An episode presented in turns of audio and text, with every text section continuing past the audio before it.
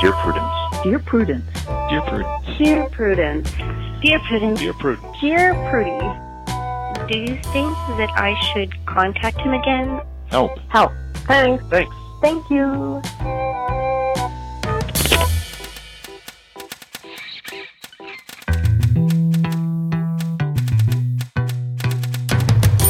Hello, and welcome back to the Dear Prudence Show. Once again, and as always, I am your host, Dear Prudence, also known as Daniel Ortberg. With me in the studio this week is no one. There's an empty chair next to me, and there hasn't been an empty chair next to me in a long, long time. Listeners, if you don't mind pardoning me for just a second, I think I'm going to talk to my producer. Phil, can you come in here? Hey, Danny, what's up? Nothing much. I don't know. It's New Year's Day, and there's nobody in the guest chair. Is this really how we wanted to start the new year? Uh, I think it's just that everyone has today off, you know? People want to stay at home. I tried to book all the guests that you asked for. I tried getting Jasmine Sanders and Jennifer Egan, Grace Lavery. No response. Even Grace? She wasn't available. That stings. Well, keep trying, but I want to try something. I thought maybe we could go back in time and experience a few of the many memorable letters that I've read over the last year. Oh, that sounds good. But wait, did you say go back in time? How are we going to go back in time? All you have to do is look out into the middle distance and repeat after me. Today's show Today's show is brought to you by is brought to you by 2018. 2018, 2018, 2018. All right. We've got some good office content Yeah. this this week. Um, the subject of this is office rule breaker. Dear Prudence, just over a week ago, I was signed out of work for two weeks with a slipped disc. The day after I got signed out was my work's Christmas party. I know that social rules probably state I shouldn't go if I'm signed off sick. And although I'm usually a stickler for rules, I find it difficult to follow them when I can't see the logic behind them. I had been looking forward to this occasion for months, and I had reasoned that if I'd managed to drag myself into work for the three days before I got signed out for my injury, I could drag myself to a restaurant for one evening. This Christmas party was a simple sit down dinner. The restaurant was owned by a colleague's family member, and he had arranged for an especially comfortable chair for me to sit on, followed by drinks at a nearby pub. Had it been more strenuous, I of course wouldn't have gone, but sitting down was not an activity ruled out by my doctor, so I figured it shouldn't make any difference whether I sat at home or sat in a restaurant. I anticipated some pushback. So when a more senior colleague joked about my coming in when I was signed out, I lightheartedly mentioned that I'd managed to come to work for an active job for several days with my injury, so I was certainly able to sit in a restaurant for a couple of hours. I'd hoped this would be the end of it, but a colleague told me today that another senior member of the staff, who wasn't even at the meal, made a joking dig about my presence at the Christmas do. I am now concerned about my reputation when I return. I still believe I was justified in attending. I wasn't on bed rest, and the requirements of my job that I have been medically signed off from are much more physically taxing than going to supper, and I'd happily defend my case. But part of the problem is, I don't believe anything will be said directly to me. I thought about raising it with my boss, but if I mention the recent comment, I will implicate my friend. She's also senior to me and has already been told off for quote unquote gossiping with people lower than her. I don't want her to get in trouble when I think she did the right thing by telling me. This is an exciting office. Yeah, there's People- a lot going on. Right? Like Christmas dinner, like scandal, like gossiping, you know, networks of rebuke. Like, man, you guys are Yeah, everybody's like everybody's talking about everybody. and you're looking forward to a holiday Christmas party, like so much so that you'd rather go than stay at home, which like I cannot relate to at all. I've Having never been to an office Christmas party of any kind, I can't relate to that. But maybe they just work in a really great office. or maybe the restaurant's really good. Yeah, I, I guess maybe. I They Somebody- have great chairs. Somebody the other day just wrote that after uh, after our holiday parties are wage theft, and I was just like, I love I love the online, and also yes, I feel like this is a letter where I want to give the letter writer permission to ignore this problem because it is not a problem to me. yeah. I, I don't know what you would say to your director, especially since you have not been like formally or even informally rebuked for this. Yeah. Um, so I, I suppose if you wanted to be really like quote unquote proactive, you could say to your director, Hey, I'm aware that there may have been a little confusion. Here was my reasoning behind it. I hope that's all right with you. But I have to say, I'm not so keen on the justification you gave in the moment. And I want you to at least consider some of the reasons behind why other people looked a little bit askance. Mhm. Um, so, number one is this I, I bristled at this. I find rules difficult to follow when I can't see the logic Yep. behind them. I mean, who among us does not, right? like, lots of life is full of dumb, arbitrary rules that we don't care. But uh, this sort of removes agency from you. This sort of makes it sound like I, a being so devoted to logic, simply cannot force myself to do dumb things like the rest of you idiots um, when they don't make perfect, beautiful, logical sense. And, and I'm aware that that's not how you put it. But it sort of makes it sound like if someone hasn't explained a rule sufficiently to you, you cannot follow it. Um, and that's just not true. So, again, not to say that you are a monster for going and sitting in a restaurant for a couple of hours, but uh, you could have not gone. That was an option. Um, and Sure. especially uh, simply because you said, I was able to force myself to work for three days before I finally got the doctor's note. Um, that's not a reason to go, my friend. Like the reason you were given medical leave was so that you could rest and take good care of yourself. And I'm aware that that doesn't mean being on bed rest. But if your justification is, well, I already put myself in harm's way by making myself work when I shouldn't, this is okay too. You know, part of the reason that you were given medical leave was so that you could take care of yourself and come back to work rested and ready.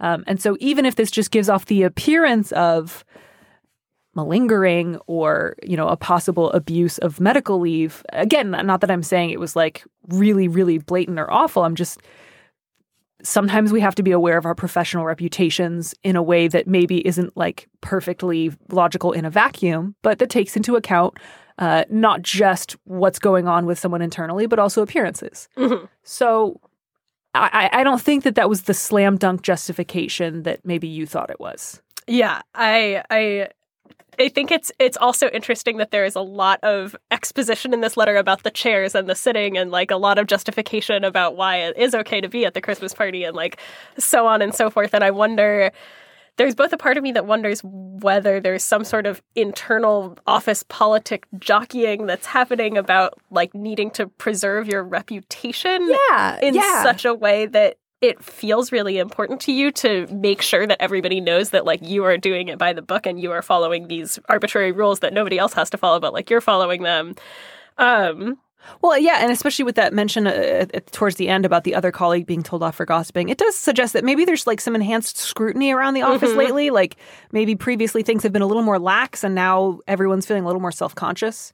yeah or that maybe this person is really has a need to be seen as sort of like above the fray Right. of everybody else like oh i follow all the rules but everybody else is gossipy etc and i can't take it when somebody jokes about me and i need them to know um that like I, it's okay i'm still good like i'm still golden um even though i did this thing but let me justify it um But I, I will say this too. I think I come down. I came down a little bit hard on the letter writer in the beginning, and I don't want to make it sound like I think you're a real jerk who who never follows rules, or that you should, you know, especially since you mentioned your job is pretty physically taxing, and it, it's not like you work an office job where you couldn't sit in a chair, but you could sit in a restaurant, and that would have been confusing for people.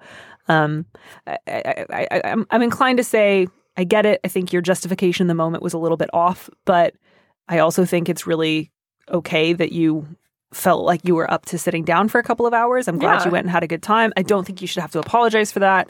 Um, and unless your director raises the issue with you, I don't think you should worry too much. Like, yeah i think i would not worry i think if this still bothers you in three weeks maybe you could say to your boss hey i'm getting the vibe in the office that maybe people are upset at me about this and i just want to check in and make sure that there's nothing i need to do to smooth it over yeah, maybe and, and my guess is just like if it's about the Christmas party, like it's going to blow over pretty quickly. yeah It doesn't sound like there's been a ton of talk. One person made a joke about it.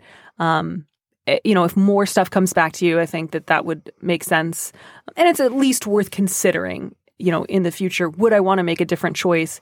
Um, not necessarily because what I did was like unequivocally wrong, but just to bear in mind that, you know, sometimes you have to keep up appearances or, or just make sure that you avoid the appearance of, of doing something that you wouldn't want people to think you were doing.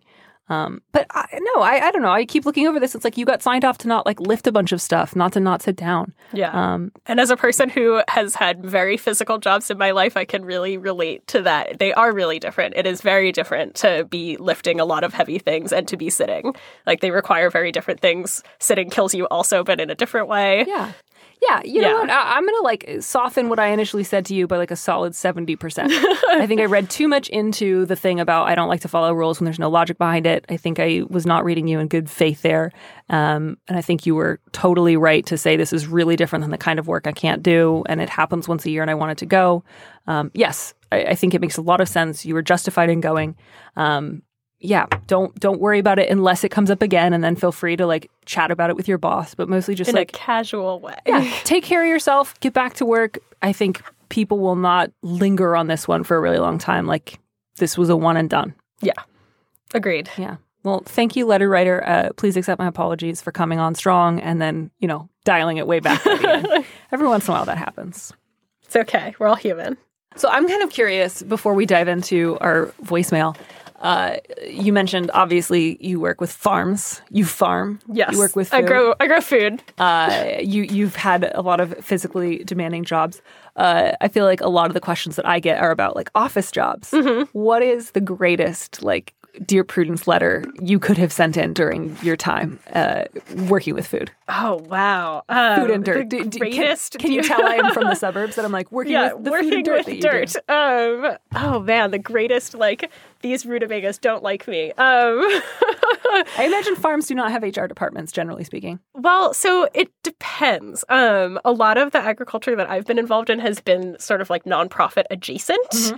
Um, and or I did do a brief stint wherein I dove into the for-profit sector. I used to grow food for Byrate. Oh shoot! in okay. San Francisco. Yeah.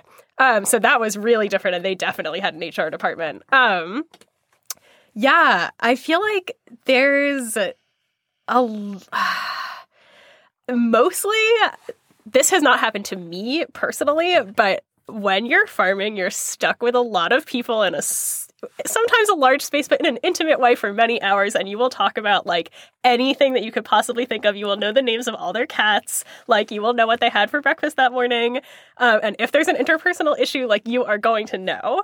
um, and I have definitely known people who have had like crazy interpersonal issues with people that they work with, where you're like literally, here's me and here's you, and there's some carrots in between us, and we have to talk to each other all day, or we're gonna sing Christmas carols until we die out here in the sun. Like that's oh what it's like. And these carrots are not going to help remove the tension in any way. Yeah. Oh, no. man. Um, and there's definitely like from a personal standpoint, there have been lots and lots of times where like it's unclear whether you're going to end up being able to work through the winter or not, and then kind of trying to figure out like, do I then qualify for unemployment? What should I do? Do I talk to this person? Then they'll like offer you sort of like a side deal, and then you say, I don't really want to do that because I'm a farmer and I don't super want to talk to people about their vegetables. I just want to grow them. Yeah. Yeah. So I've been in that situation. Um, but mostly it's like you will I know so much about people that I will never see again. Oh, I, I, that is. So I mean, I hope to see them So again. many jobs. I, I, I, I have no coworkers that I'm like, man, I miss them. That's not true. I have a couple of coworkers that are were great,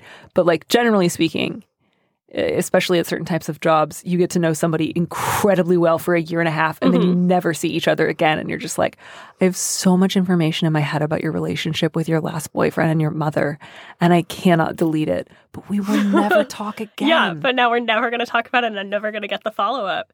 Most of my coworkers I really love and I actually miss working with them a lot because when you know so much about somebody, then like you do want to know what happens to them. I'm but there are such some people where I'm like, man, I wonder whatever happened with her like dying cat. I'm I the cat died is what happened. I mean, I hope not. Maybe it All cats did. die. Yeah. Oh, Surely by now, if that was not the thing that killed the cat, the cat is now dead. Yeah. I'm I'm very much a proponent of like, you know, no friends, no memories at work. Like just uh, not that those things are bad. I just feel like, especially in the Bay Area, people already really put in a plug for like, we're a family, be friends with people at work, and I'm like, nope, show up, get your job done, go home. Learn Oh, nobody's names. Imagine every day you've washed up on the shore and you have no memory of who you were.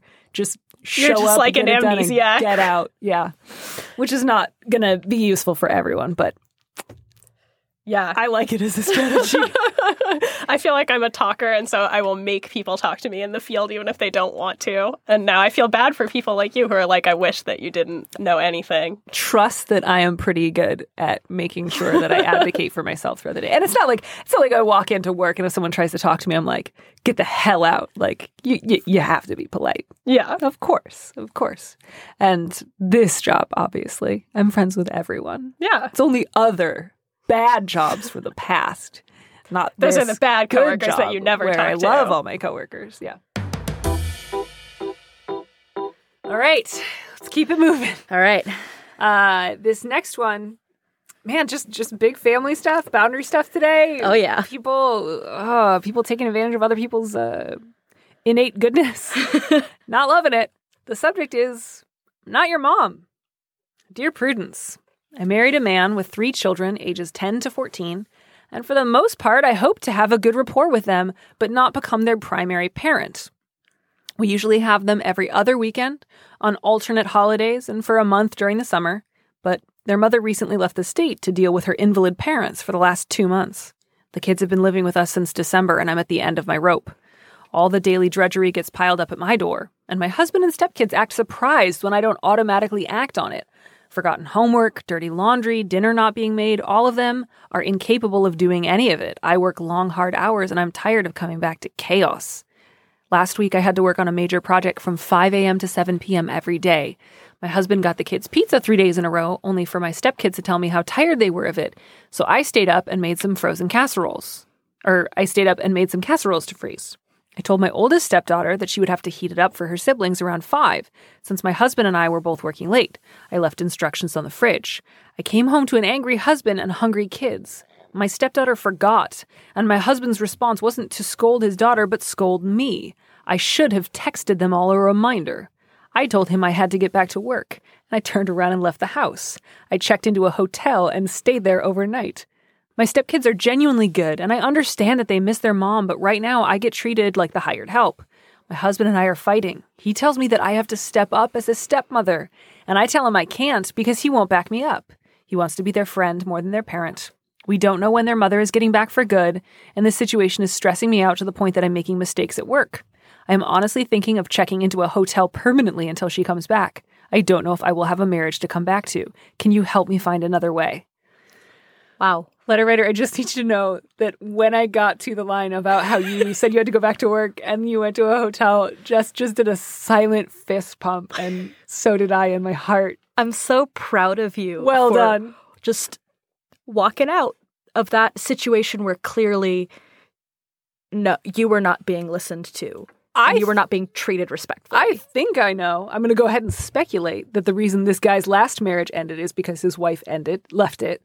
Uh, and, and I'm willing to bet I, I have a couple theories as to why she left his ass. I probably have the same theories. This guy sucks. This guy sucks.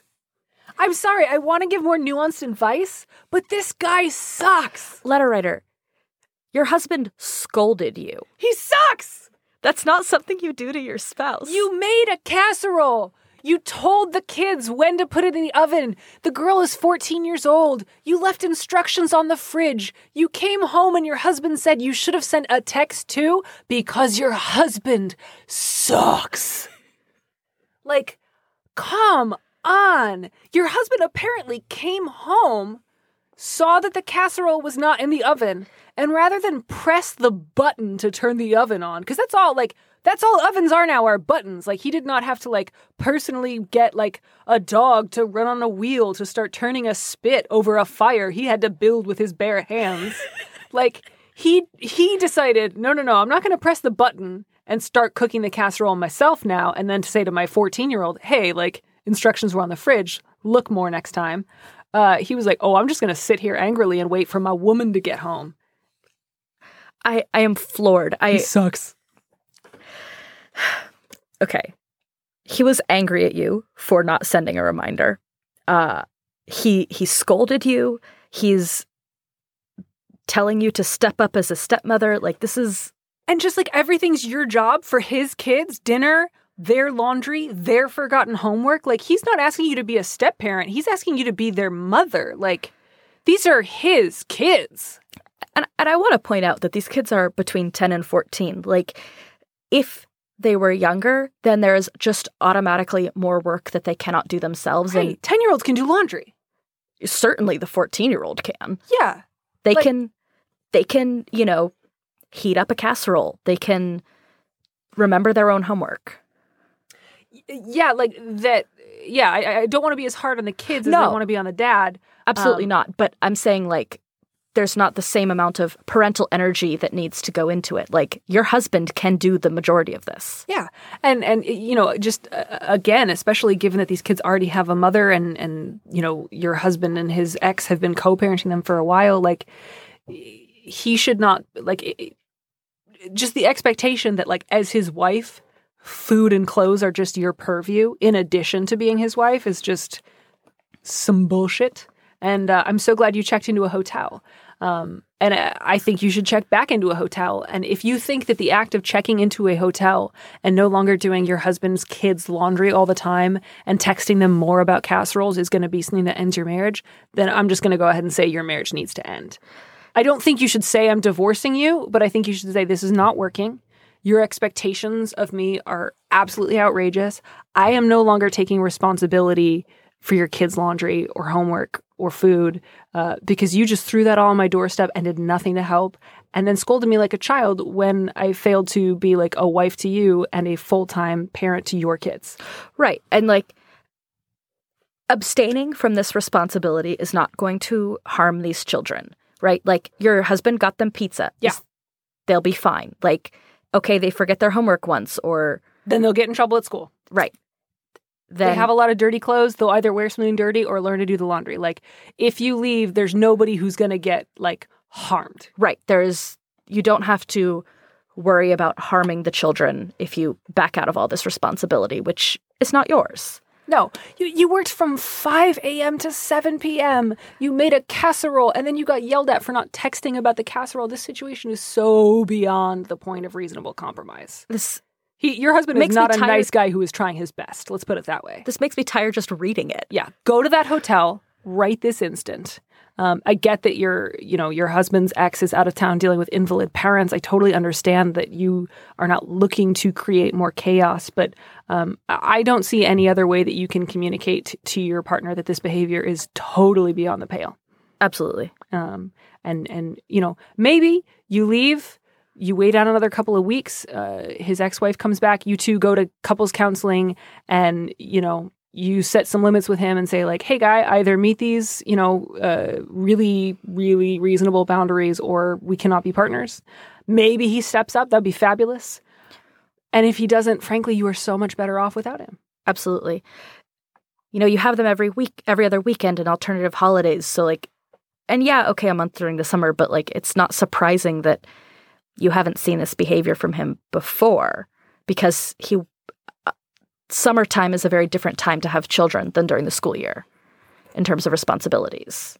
So, Right. like, it, I don't want you to feel like you should have expected this because this is outrageous. Well, and behavior. it doesn't sound brand new. Like No. it just mostly sounds like this is the longest they've ever been Right. here. And I used to be able to just like grit my teeth and get through it on the weekend. Which you know, again, not that that's like, oh, you should have like pushed back harder sooner. But I do understand that sense of like, oh, I let this slide for a little while, but now it's at a point where I cannot let it slide for Right. another minute.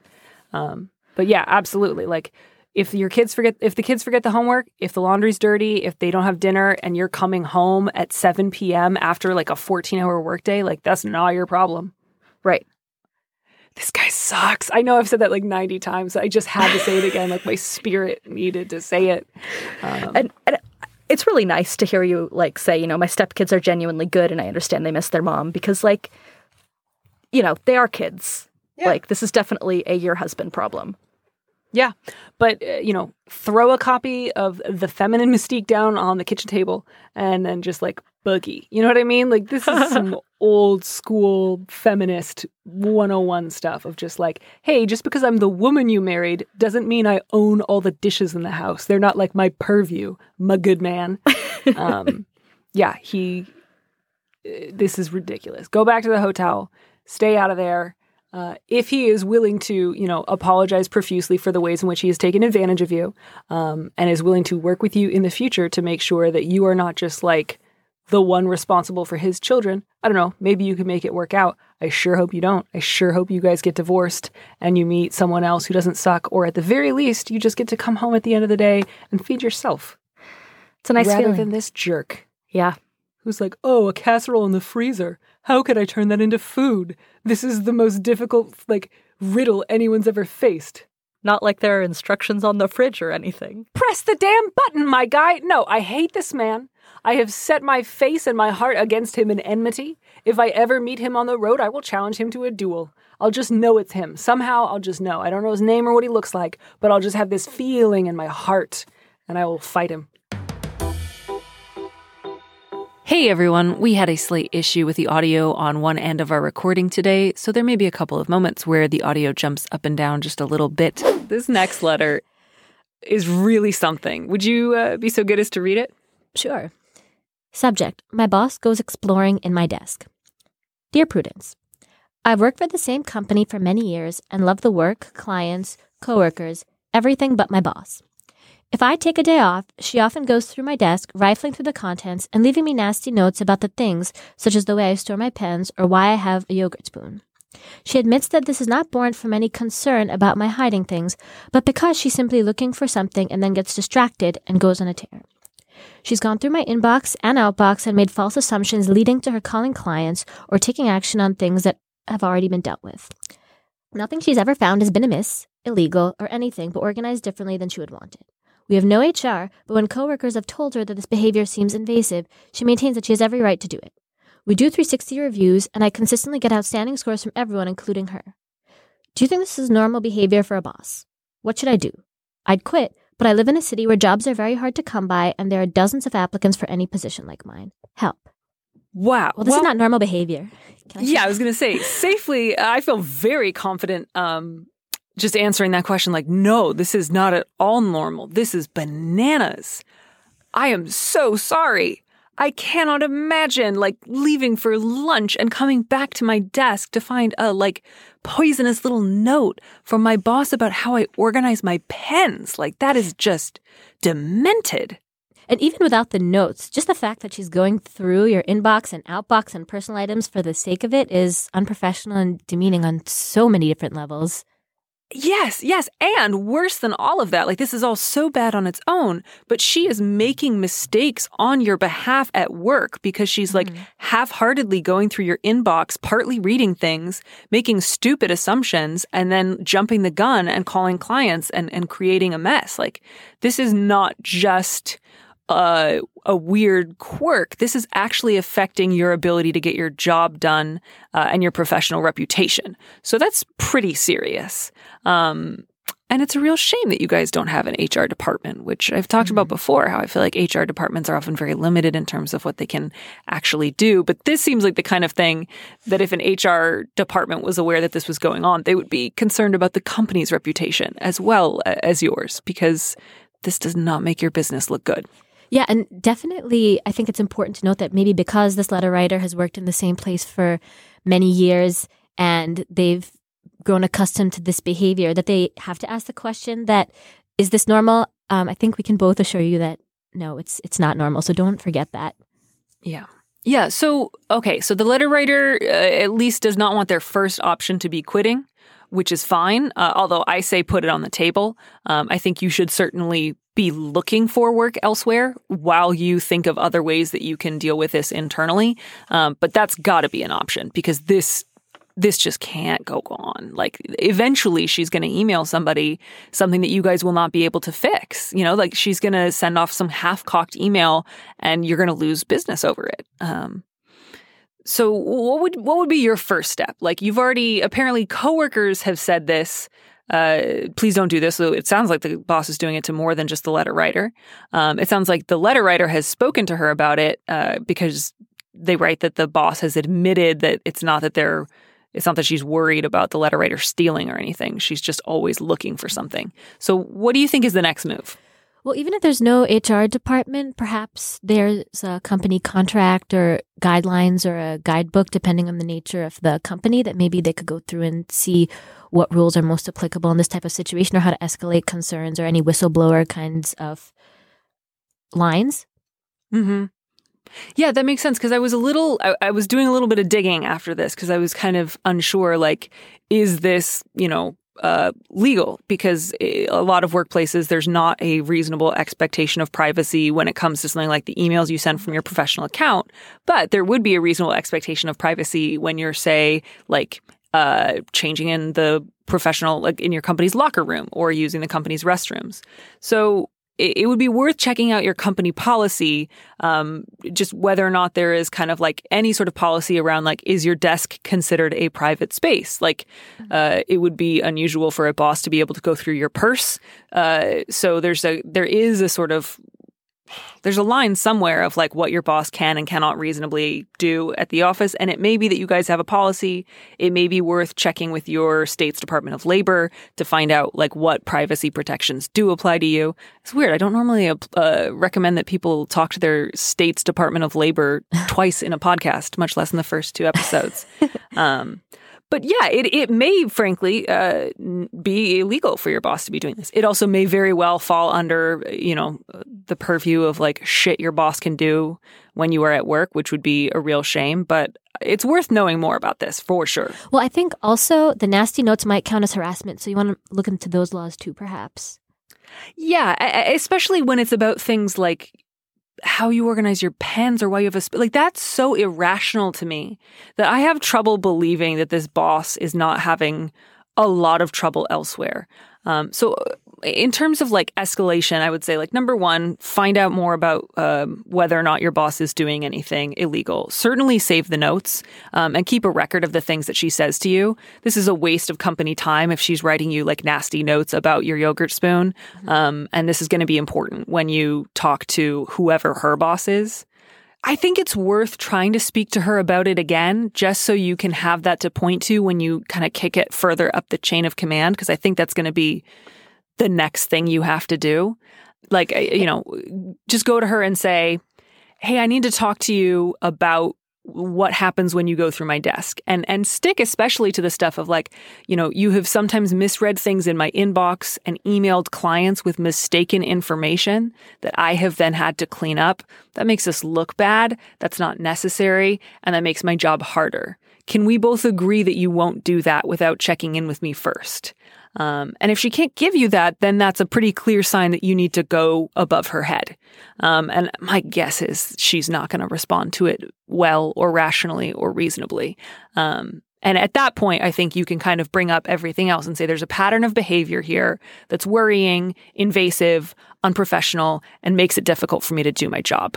Um, and I just, I just think you have to do that because otherwise, she's just going to keep doing this.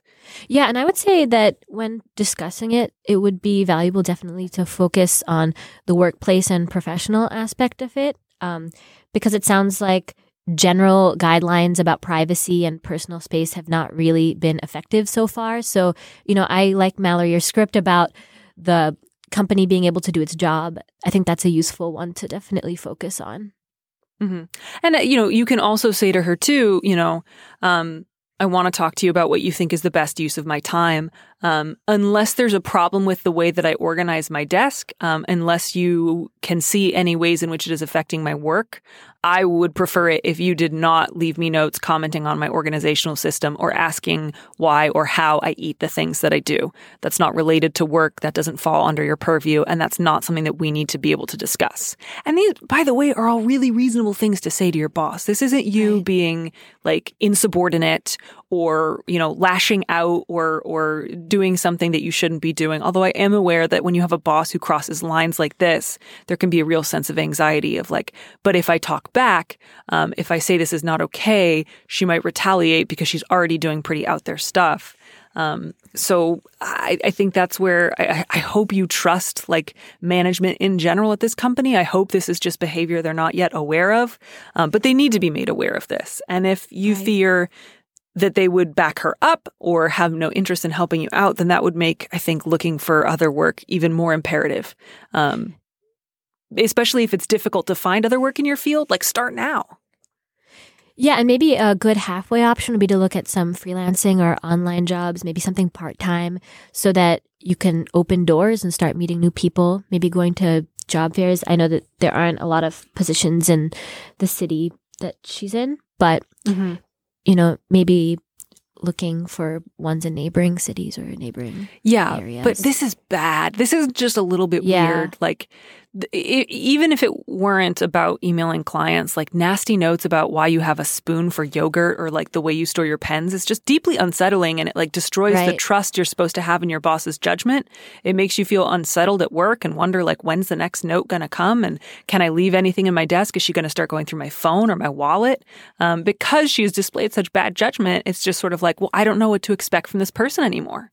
Um, And then you add to that the fact that she calls clients um, or tries to like repeat actions you've already taken on a project. Um, that's a waste of her time. That's a waste of your time because you have to clean up the mess afterwards. That leaves you constantly worrying like, is there a client out there right now who has the wrong information because my boss looked at the first two words on an email, flipped out, and then gave them a call? Like that's um it's not just that this isn't normal. This is really bad. This is really bad. This isn't just like, oh, bosses are weird and sometimes they're rude and you have to like put up with a dull story or like a This is slightly unsettling. Yeah. It's Yeah, this is really bad. And I'm wondering how much time the boss can spend doing her own responsibilities and supporting her employees if she's going through people's inboxes and outboxes and their desks. So, uh, Right. you know, this might not be great for her long term professional development. Or Yeah, and she's apparently doing this to a lot of people. Right. Um, uh, that's just bananas to me. Yeah, and I, just to say again, like if you need something from me, please ask me directly. Uh, You know, un- unless you are gone from your desk just like five days out of seven, I, I can't imagine that she needs to be doing this. And this just is stemming from some sort of like free floating anxiety in her mind that she just needs to scratch a really weird invasive itch. Yeah, please, please write us back because I would really Yeah. like to know uh, how either this boss would respond to any sort of pushback on this, um, or what your boss's boss might say if they were to hear like what she's doing. Because I guarantee you, she does not do this to the people above her in management. Like she's not going into her supervisor's office and going through their desk. So this may very well be something they have no idea about. Ugh, man. This next letter is super cute and it's also about parenting and I find it deeply deeply charming. The ti- the title's en- enticing. Right? Like it's uh Aw. Dear Prudence, three years ago, my sister, who struggled with depression her entire life, became pregnant after a one night stand. She didn't tell the father or anyone about her pregnancy, and shortly after the baby was born, she passed away from suicide. I was able to gain custody of the baby and got in touch with his biological father, who immediately agreed to co parent his son with me. Since then, we have lived in adjacent apartments taking care of our adorable, endlessly chatty, and insanely energetic child together. For the first year or so, I think I was too exhausted, overwhelmed, and grief stricken to notice what a great team we made. I have gradually come to realize that not only do I like him as a friend and respect him as a father, but I am falling in love with him. A week ago, when we were drinking wine and hanging out after our son fell asleep, he confessed he has feelings for me, too. I'm walking on sunshine, Prudy. I want so badly to pursue a relationship with him, and I think he feels the same way. But at the same time, I'm scared to death of it ending badly and ruining the co parenting relationship we have and the stability our son gets from having his parents be so close. How can we have this relationship responsibly? Is it even possible? Sincerely, falling for my co parent. Oh, this is just like extremely extremely precious, right? Yes. Like I would watch this movie. yes. Except for the part about the sister dying would be very sad. I know. Oh. I don't want to. I don't want to be like, oh, so cute when it's actually born of like a serious tragedy. But uh, this is hard one. Like this is really lovely that you guys have found this uh, in such a like challenging situation. Yes, and obviously it's it's already starting out well if he if if if the other parent is coming forward and and sharing their feelings because Mhm. communication throughout co-parenting I'm pretty sure this person knows is key. And so that's always going to be the best and firmest ground you can stand off stand on when you are communicating honestly and of course hopefully as clearly as possible Yeah. So, you know, the main concern, right, because the letter writer is mostly just thrilled. Like this kind of works beautifully in in in everybody's favor. But the fear is, um, what if it ends badly and we don't have this good parenting relationship any longer? And I understand that fear. I think that's a very legitimate fear. But I would say to that, I, I think you're already running that risk now, right? Like you're already openly in love with one another. So that's already out there. It's not like not going for it would make you both feel relaxed, comfortable, easy, casual. Um, given that you have both confessed your feelings for one another, you're both aware of it. There's already that emotional risk that's already being run, that's already being run rather. Um, I I don't think that that should be a reason not to do it. Definitely not. And if clearly, clearly, taking the steps to find him, the father, was you being fully dedicated to the well being of this child, at least giving it a mm-hmm. chance. You didn't know when you reached out how he was going to react. And so you clearly have that child's well being first and foremost in your mind. Second of all, the father also has his well being, that child's well being, first and foremost in his mind because he stepped right up. You guys are uh, living in adjacent apartments. Like, there are there are people who are you know for all intents and purposes biological mother and father who get a divorce and still don't try to make that close kind of easy and symbiotic you know relationship with each other to like live together so in close such such close proximity. So you guys are in this your focus is exactly where it should be and i commend you both for that because that's awesome. That's what every child needs. And so if i feel like if you took it this far like yes you know love is messy. It's you know it's great and it's crap at the same time. But like if you have made it this far if it were to go south i feel like you two are the best people to attempt it because at the end of the day, you know where your priority is. Your focus is on that child and that child's well being. And I feel like you might, you, you of all people, would be able to pull yourselves out and then get it kind of flowing on new ground, but good, firm, healthy ground. Yeah. And I would say, too, like to the other fear of like, what would happen if it ends badly and it ruins the co parenting relationship we have? You know, not that this should be like a fun possibility, but you know, it would be like any other couple that had a baby together and got divorced. Like yep. people do it all the time. I hope that's not what happens for you. I hope you guys are together and happy and, you know, die in one another's arms like 80 years from now. Aww. But um you know, it's it, would be the same as with any other couple. It's not that you're running any additional risk. You already have a child together. You are already in love. Um, if you didn't go for it and he started seeing somebody else in six months, it would feel just as bad, I think, um, as if you had started seeing one another and then broke up and then he started seeing somebody else. Um, and if you guys split up, it would be no different from any other co-parenting couple that was splitting up, and you would, you know, you would come up with a shared custody agreement. You would get divorced if you had gotten married. You would figure it out. You would get a mediator. Um, and again, that's not. You can't prevent that. I, I think that fear is real, but you can't um, put it off by not taking this risk, right? Like you've already taken most of the risk. You're just not letting yourself experience the reward yet. Um, and so I think you should give yourself permission to give this a shot because there's a lot of there's a really solid foundation here. Yeah. And like, what's that? I know it's corny, but these quotes are, I just love them. They're so good. There's that quote that was surfaced, like going around on Instagram. Uh, what if, you know, what if, like, little, I don't know, I can't remember the context, but essentially, what if I fall? And the answer to that is, well, what if you fly? Right? What if, Aww, yeah, it could go that's really extremely bad. charming. Could yeah. go freaking amazing. Yeah. You and you know. have a lot of reasons to think it might. Like, you totally. know this, you've seen this guy with an infant. Like you have seen him in a pretty intense situation and you fell in love with him as a result. So there's a lot of, you know, I mean, not to say like you'll never have problems, everything's perfect, like roll credits on your beautiful love story, but like you have a lot of reason to trust him um, and to think that the two of you are deeply compatible. Um, and yeah, you know, write us back in a year. Let us know how things are. Um, you can take this slowly. You can keep talking to one another. You can both say, like, here's what I'm afraid of. Here's the worst case scenario. Can we both affirm that our primary commitment is always going to be to our kid um, and to treating to each treating each other with as much like respect and kindness as possible, um, so that we're not both kind of secretly terrified. Oh no, what if this goes badly? And then you know we can't stand to be in the same room together. Like talk talk it out, and that will I think help. All right, would you please be so good as to read our next letter? Sure. Uh, the subject of this one is Nutty Friend.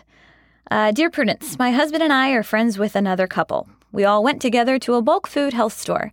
I was horrified to see my friend scooping up large portions of expensive nuts from different bins and munching as them as she walked around. She did not even buy any of the items she was eating. This is stealing. I walked away so I would not be associated with her, but short of not going into a store again with her, what can I do? She and her husband are not rich, but they live comfortably and can afford to buy most of the things they want. So I laughed a lot when I read this because something not terribly dissimilar happened uh, the first time that Nicole Cliff and I went to a grocery store together. Oh goodness. And not on the same scale, to be clear. I I sampled a grape. Um, and her face when I did that was just like she had never it, i felt like i was the bad kid in a like after school special who was like want to go shoplifting Oh my gosh, you are the bad kid though. it was one grape we ended up buying grapes i I, no. i just felt no, like i, should confess I um, I read this and I was like, when she said this is stealing, I was like, it is stealing. I would likely scuttle away from embarrassment of the person that I'm with grabbing things out of the bin by the handfuls and chomping Yeah. on them. yeah i mean i feel like a real hypocrite uh, having confessed already to eating a grape but Oh i do gosh. feel like large like handfuls of i don't know like macadamia nuts like multiple Oh times like that's It's it's gross also. Aside from the stealing, let's go back to the gross factor of this. Like your hands are now like some poor macadamia loving person is going to come up within the next 10 minutes to get their macadamia nuts and they're going to have no idea that there were hands in there. And Yeah. that's terrible. Yeah, no, I mean, uh, absolutely. It's it's difficult because I would imagine her response to your saying anything would be something like, "Don't be ridiculous," and it's always hard when you're trying to tell someone that something isn't ridiculous and that's their only response. Um, Yeah. but yeah, I mean, you know, it's not stealing a you know, she didn't steal a car. Um, but yeah, absolutely, you can say you you can definitely. It's not hard not to go to the grocery store with friends. Um, Yeah. and it's also fine to say like, you should pay for that, and to just say it and like let it sit there. Like you don't have to get into an argument back and forth, but just to say like, yeah, you should pay for the food that you eat. Yeah. I mean, as far as the what can I do, like if she didn't, or well, I guess if the person, the letter writer, didn't say anything at the time, I feel like at this point you really can't say anything. Like this isn't a let's sit down and have a conversation a week later about the nuts that you stole a week ago at the grocery store. Um, I just feel like that's just even more awkward than the than the nut stealing. Right. You got to So, like you got to yeah. keep this in a sense of scale where like I think this would have been worth saying something in the moment. It's Mhm. maybe a, a little odd to bring up later um, Yeah. and might make things into a, a bigger deal than you would want to. But yes, absolutely. Don't go to a grocery store with her again. Um, certainly, if for whatever reason you have to and you see her do it again, you can say like, "You got to pay for those uh, many many Brazil nuts that you've just consumed, my friend." Pretty much. Yeah, I mean, I don't know. I but the funny thing is is as I was reading this, I would be the like I said, I would be the person that would be mortified and suddenly have to buy something and find something on the opposite end of the store. So Oh, I I would- would not be next to this person with their hand in the bin. Uh, there is 100% a version of reality where I'm with someone who does that. I don't say anything. And then when we're in line, I say to the clerk, Oh, by the way, I had two handfuls of macadamia nuts. Can you charge me for that? Like, which is Please sure. maybe the worst possible choice because it's super passive aggressive. Oh my Um, god. And it's also a lie, which is just weird. Um, but I can absolutely see myself doing that. Yeah, like, you know, I'm feeling really bad about that grape, by the way. Um, you should you should just take one of your grapes from your home and take it back to the store. that does not seem uh, commensurate. But yeah, like when I was a kid, occasionally when my mom would take us grocery shopping, we would be like, "I want a banana," and she would like bring the peel with her up to the front and be like, "Please charge us for this banana that my children ate as we were walking around the store." So Right. I don't know where I got that grape thing from because clearly my mother did not teach me to behave like that. But yeah, if you're eating fistfuls of nuts, it's kind of gross, um, and you should pay for them because nuts are expensive. Yeah, I agree. Yeah, yeah, yeah. You're, you know, you you are a good person, letter writer. You are an ethical person who is on the right side of history. Congratulations. yeah, and like, oh, it would be so embarrassing if somebody had come up to your friend and been like, "You got to pay for these." No, that's that's exactly I would have run away. Like I can't even. Oh, I'm getting really uncomfortable even thinking about it right now. Just like somebody coming. I hate getting in trouble. Mm-hmm. So if even a grocery store employee was to walk up and be like, "Hey, uh, what are you doing?" I would be mortified. I would ban myself from the store. Oh my gosh. The subject of this next letter is I want to kidnap a dog, which I gotta say, you know, when historians look back at the various phases of the Dear Prudence column, I think mine is just gonna be the Dear Prudence who transitioned and became the one who talked about dog kidnapping all the time. Like that's those will be my two things. A lot of dog stuff. And it's always kidnapping dogs. It's always kidnapping dogs. People always want to kidnap dogs and they always want to kill cats. Except for sometimes they have killed a dog. Oh yeah. And sometimes they want to kidnap the cats. And I guess if I only had to answer based on the subject line, I would say don't. Ooh. I want to kidnap a dog. I don't. I know it's there's more. temporary. It's a temporary kidnap. It's like a like absconding Oh, yeah. with the dog and returning the dog. Let's let's find out. Let's do. All right, dear Prudence, my in-laws have an unfixed male dog they let freely roam our neighborhood.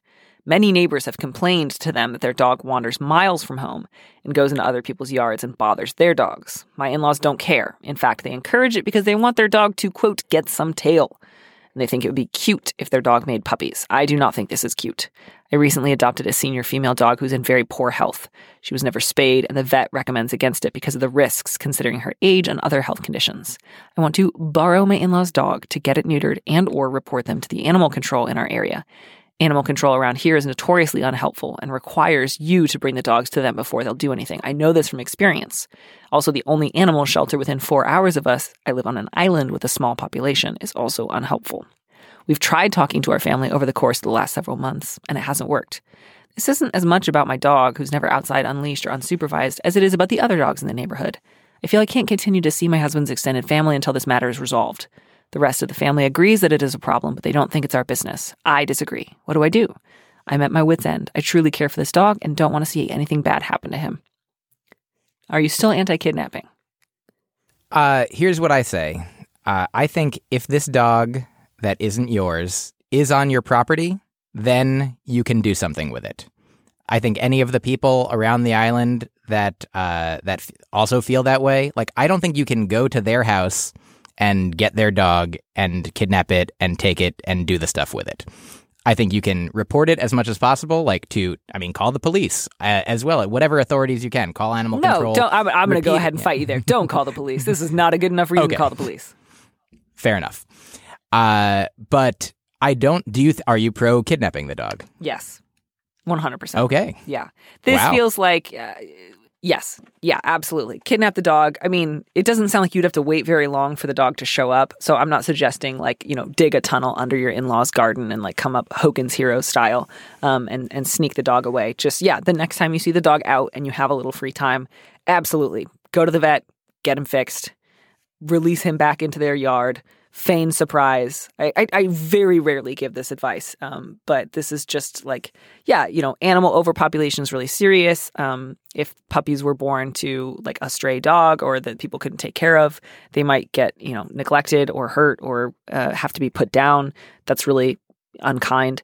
Um, do it. And, you know, there's nothing to be done afterwards. Even if your in-laws are like, "Oh no, someone spayed and neutered our dog. I suspect you." You can always be like, "It wasn't I." And just lie for the rest of your life. That is certainly an option as well. I would also say uh, that you don't have to hang out with that family. Uh, if you don't want to, if you don't like the way that they live their life and treat their dog, like that's that's just a separate issue. Uh, you can not spend time with them if that's an option as well. Yeah, although I'm so curious about this like small island where everyone like lives near each other and has dogs and fights and I don't know. I'm just I'm I'm curious. I would watch like a tense family drama set on this island.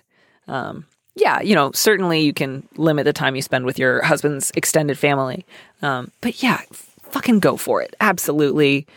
Like, you know, call, like, if you see the dog out next, call first. Say, this dog is always running around. It's not neutered. It's, I'm, I'm worried that it's going to either, um, you know, create feral puppies or, you know, hurt, get hurt. And if they say, fine, if you bring the dog in, we will, we'll spay and or neuter him. I forget which is which. Um, and then do it and then deny it for the rest of your life. Another thing, I guess you could also, eh, you know, depending how tight knit the community is of the dog owners on the island, like, you know, you know, your dog uh, can get pregnant, but doesn't, uh, you know, is never off the leash and is never out of your sight. Though obviously mistakes can happen, but uh, make hopefully everybody else on the island is making their dog be spayed and or neutered, uh, so that even if their dog did get some tail, uh, it wouldn't result in those puppies. Yeah, but I, I mean, you know, I just don't know. I don't know. We Oh, yeah. only know this one Yes. dog, but I guess you could go We do. around polling people. Um, it's just so weird. It's so weird. I think it'd be cute if our dog like made puppies. Like, how would you even know? Like, your dog's not going to come pawing at your door, and be like, "I'm a father." Like, he's not going to be Cigar, able to yeah. inform you of this. This isn't the Lady and the Tramp, as great as that would be. It's true. I mean, you just have to wait and see if puppies were born that looked exactly like your dog. Only the boys would look exactly like him. The girls would look exactly like their mothers, because that's what Oh, always yeah. happens in the Lady and the Tramp. Is girl puppies look like their moms, and boy puppies look like their dads. I don't know as much about dogs, but uh, that sounds right to me. It Sounds plausible. Would you read this letter? I would. Subject At last, the truth. Dear Prudence, my brother works nights as a bartender, and my sister in law works retail in the morning. No one can find or afford daycare in our area. I have watched my nephews every weekend since they were born. They are five and three now. I did this so my brother and his wife could have some time to themselves and keep their marriage going. My sister in law uh, and I don't see eye to eye, but I always considered us kind of close, if only because of the adversity that we have faced together. We both lost a parent in the same year. She accidentally added me to a group chat to her sisters and totally torched me. She considers me self righteous and bitchy. I act like I am a mother instead of an evolutionary mistake. I am asexual. It was like someone dumped cold water on me. Her sisters get glowing praise for showing up for my nephew's birthday, while I get shredded for getting chocolate rather than white cupcakes. I texted my sister in law, thanks for telling me the truth finally. I've gotten no response. I am still structuring my schedule around my daycare duties. I am pissed off and more worried I will blow everything up if I tell my brother. He has had conflict with his in laws, and I know he will not stand to see me insulted like this. I don't know what to do. As much as I love my nephews, I do not want to make nice with their two faced mother. I rearrange my life to help my family. She doesn't consider me to be part of her family. I can't sweep this under a rug. Help. At least this one has, I think, a really clear way forward. It does. This is not hard. I mean, it's painful, but it's not hard. It is. Uh, stop rearranging your schedule to take care of your brother and sister in law's children. Yeah, this is not a situation where like the kids are going to be in a dangerous situation. If you don't, you've been doing this for five years Mm-hmm. every weekend, and it's just so they can have date nights. Y- you don't have to do that for another second. Don't do it this weekend. It's Monday. Make some plans for this Friday night, even if it's just watch TV and flip through a magazine. Yeah, a weekend is not at all a necessity for them. They can still go to their jobs, they can still make a living without that weekend. And I would even say go ahead and tell your brother. Uh, if he is going to not stand to see you insulted like this, that's because you don't deserve to be insulted like this. Yes. Oh, that's very good. Yes. So tell him. I think it's totally a fair thing to mention, and whatever happens, happens. Yep. And just, you know, I, I think lay it out there really neutrally. Just say, Mhm. like, hey, I'm not available to babysit the kids this weekend. I will not be available regularly going forward. The kids are great, nothing to do with the kids. It has to do with my relationship with your wife. Um, she copied me on this text thread. Here's what she sent me Mhm. and show it to him. Um, just so he gets to see exactly what she said. And then say the thing on top of that that makes it really difficult is I contacted her to let her know I'd seen it. She hasn't apologized. Like that's that's the killer part here. She like this is mortifying for her. she should be begging your forgiveness Mhm. um, and seriously reconsidering the way that she conducts herself in her personal life. And her response has just been like, yeah, I bet you're going to keep looking after the kids so I don't have to do shit here. Yeah, and it sounds like there's probably a history of her really taking you for granted and not being very considerate if she's lauding her sisters for minimal efforts and then berating you for relatively small things that are still a lot of kindness on your part to be getting cupcakes for their birthdays in the first place. Yeah, and like making a dig about your asexuality in a way that suggests you shouldn't uh, be alive. That's like so beyond being mean about cupcakes. That is deeply dehumanizing and phobic and cruel. Um, and I'm so sorry. And and I just you you got to tell your brother. Uh, you got to stop babysitting the kids. I, I'm I'm not saying you can never see the kids again. I'm sure you love the kids. Like obviously, uh, you know you will be able to continue having a relationship with the kids.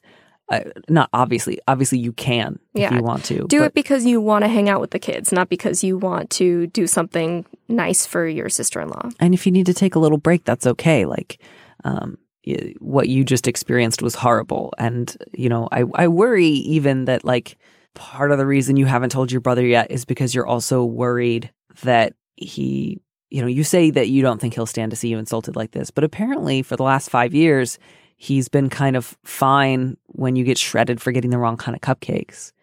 Um, I, I don't know how much she's been able to hide that from him, but I'd be surprised if he had never, ever, ever seen That's very her true. treat you that way. And so, part of what I, I guess, part of what I mean by that is don't let him off the hook. Like, don't make her the only villain. Like, he is also the parent of those two children. He is also her partner. He has also participated, even if it's totally passively and trying to make himself out to be the good cop, um, in the way that they, you know, instrumentalize, manipulate, kind of exploit, and dismiss you. Yeah, and in that vein, don't let him convince you that maybe it's not a big deal. Like if he tries to defend her, there's a big gap between someone saying like, "Oh, someone else is telling me how to parent" and calling someone an evolutionary mistake. That's not just about parenting. That's a big moral and character. yeah flaw. this is a this is a line in the sand moment mm-hmm. this is not ordinary venting that you could maybe get past in a couple of weeks this is this is big and and were she to abjectly and with mortification come to you and say like i am taking the following steps to you know reorient how i think about and treat people. I was so wrong to call you that. I've identified the ways in which i was wrong. Here are some things that i'm going to be doing in the future to uh, you know check my behavior um, and i understand if you don't forgive me but i just want you to know i'm deeply sorry and i will not treat people like this again. Even then if you were like i appreciate that and i don't want to talk to you that would make a lot of sense. But for her to follow this all up with like no i'm good that just suggests that she actually feels fine that she said that Yeah. and she wanted you to know that and she believes that she can still get you to you know take care of her kids on the weekend so she can have date nights even after you know that she thinks this about you and that makes me so mad i just Uh, i i hope that this causes a huge problem in their marriage that would be good It would. It it would be redeeming for the brother in my mind. Now that I'm thinking about like, you're right. There's no way that it's been going on for five years and he hasn't noticed something unpleasant. yeah i hope this is a wake-up call for him hmm Um, and I got to say, like, I, I feel bad for her kids that they're being raised by the kind of mother who thinks that an asexual person is an evolutionary mistake, but good enough to babysit your children every week. Like, man, this woman is awful. You know, you say no one can find or afford daycare in our area. I'm sure it's difficult. It's also just not your problem. They It's will not. figure it out. And they're getting to an age where they're going to be going to school anyway. It is not make or break for them. So because it's still just the weekends, right? I mean, there's Yeah. not school on the weekends. Yes. So if they have to spend more date nights with their own children, they'll be fine. yes, Yeah. they can have a movie night in or something. But either way, you take a vacation, treat yourself well for a little while, tell your brother, and then don't worry about it. Yeah. You were being extremely kind and extremely generous for a long time. Yeah. Um, don't sweep this under the rug. Take all the time in the world. Um, draw a real big line in the sand with her. Um, feel free to have no contact with her. Um, uh, tell your brother that, like, tell him how badly this hurt you, um, and and take a lot of space. And when you see the kids, you don't have to make nice to their mother. Um, all you have to do is not, you know, cuss her out in public. Like that's, I think that should be the bar of your behavior towards her. Is like, am I maintaining at least the bare minimum of like icy neutrality? And as long as you're clearing that bar, you're fine. As long as you don't hit her the next time you see her, um, or call her, you know, unprintable words, you're good. I second that sentiment. Yeah, yeah. You do not owe this woman friendliness. Um, she Or cupcakes. or cupcakes. Oh man, she gets no more cupcakes from you. Never. This woman never gets another cupcake from you as long as you live. Um, I hope you spend the next like 52 weekends only doing stuff you love and that brings you delight and joy and that has nothing to do with helping your brother and his wife. Absolutely. Um, and I hope your brother is very upset when he sees this. I hope that it causes a serious problem in their marriage. And I hope she turns her life around and this haunts her. Like, I hope she becomes a really good person who often has a feeling in the pit of her stomach like, oh man, I cannot believe that I said that about someone who did me nothing but good. Better go back to the soup kitchen tomorrow. You know, just, Yeah. just And that she steps on a Lego every day. Yeah. that she doesn't repent her actions. Oh man, I just you will not. I mean, yeah, don't worry about blowing things up. Blow things up. Um, take care of yourself, and um, yeah, I hope those Legos are plentiful and underfoot. And then, man, I just cannot imagine seeing that text message. That is just as cruel as cruel gets. Um, Yeah, this isn't the situation like the previous letter where, like, you know, be positive as much as you. No, don't. no, yeah, Blow it up.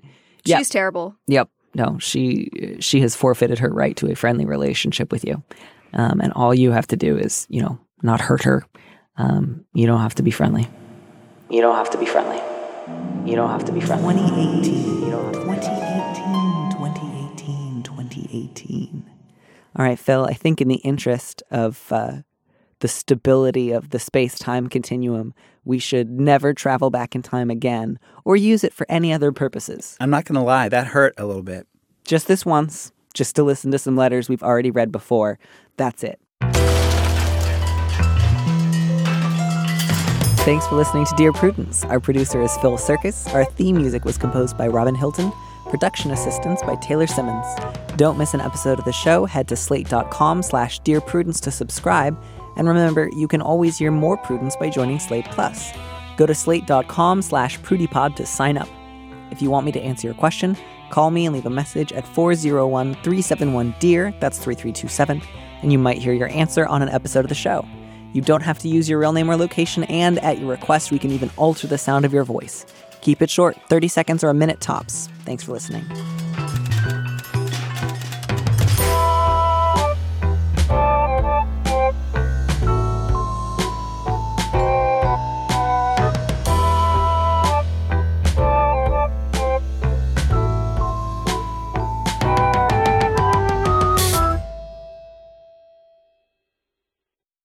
Hello, it is Ryan, and we could all use an extra bright spot in our day, couldn't we? Just to make up for things like sitting in traffic, doing the dishes, counting your steps, you know, all the mundane stuff. That is why I'm such a big fan of Chumba Casino. Chumba Casino has all your favorite social casino style games that you can play for free anytime, anywhere with daily bonuses. That should brighten your day a little.